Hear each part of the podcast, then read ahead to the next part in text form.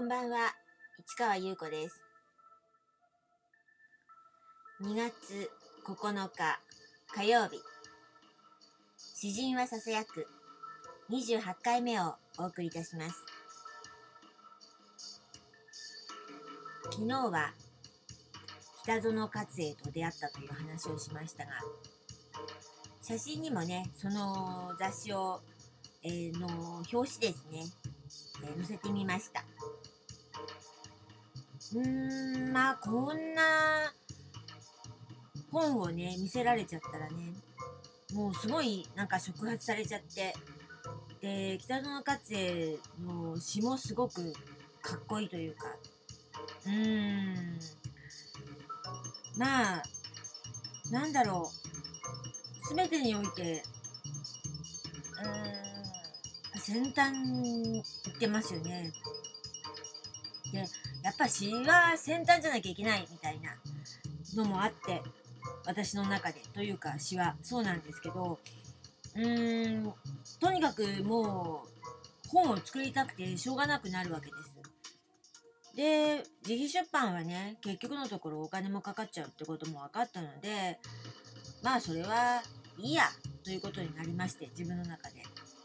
勝手にね、自分で本作ろうみたいな。で、でも、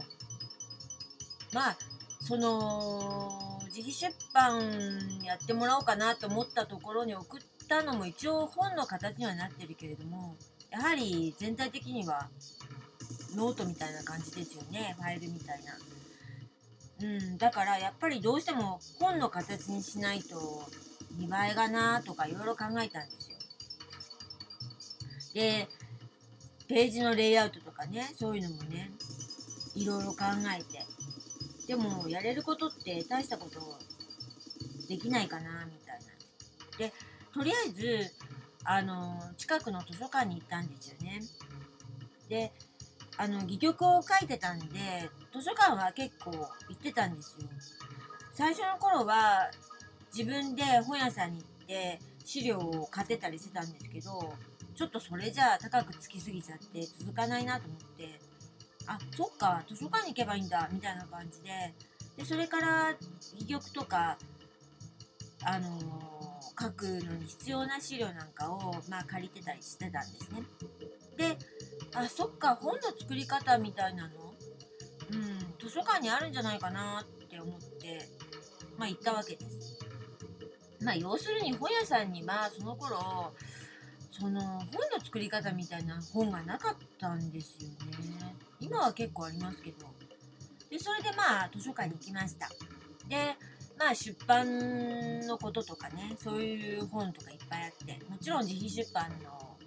のやり方みたいな本もあったかな。で、まあ適当に手に取って借りれる分だけ借りようなんて思って。で、やはりそこにね、手製本ですよね。本当に作り方。うん。和本ね、一番最初に私和本から取り掛かったんですけど、その和本のね、作り方っていうのがあって、そんなのを借りたりして。だから買ったら高かったんですよね。まあ、後々、あの、自分でも買ったりしたんですけど、まあ、とにかくそういう、まあ、自分の知らない世界ですか。そういうものを、まあ、特に、その、なんか、本を作るっていうことに関係ありそうなものをこう探したって感じです。まあ、何冊か手に取って、あ、これはチャレンジしてみようかなとか、とりあえずこれは読んでおこうかなっていうのいくつか取りました。そして、その図書館の本では、不思議な本があったんです。タイトルは、ボン書店の幻です。えー作者は内堀博さんですね。で、この方が、えー書いた本なんですけど、実は、うんボン書店っていう、幻っていうタイトルなんだけど、ボン書店っていうのはね、実在していて、しかも、鳥羽茂という人が、たった一人で刺繍を作っていたと。その名前がボン書店っていうわけですよ。でな、なんだろうって思いますよね。また写真ちょっと載せますけど本の表紙もかなりうん奇妙な感じですね。でまあこれを手に取った時にものすごい衝撃が走りましたね。それで私はまあとりあえずそれを借りて読んだわけです。でもこれがねもうこ今の私がいるのは、まあ、これこの本と出会ったからかなみたいなのはありますね。うん、とにかくあのー、作太郎の衝撃とこの本書店の幻の衝撃でさらにこの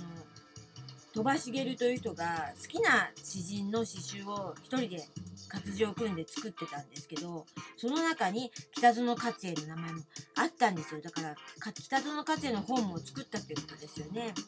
でまたその写真も載ってて。え？そんなことがあるんだって思って。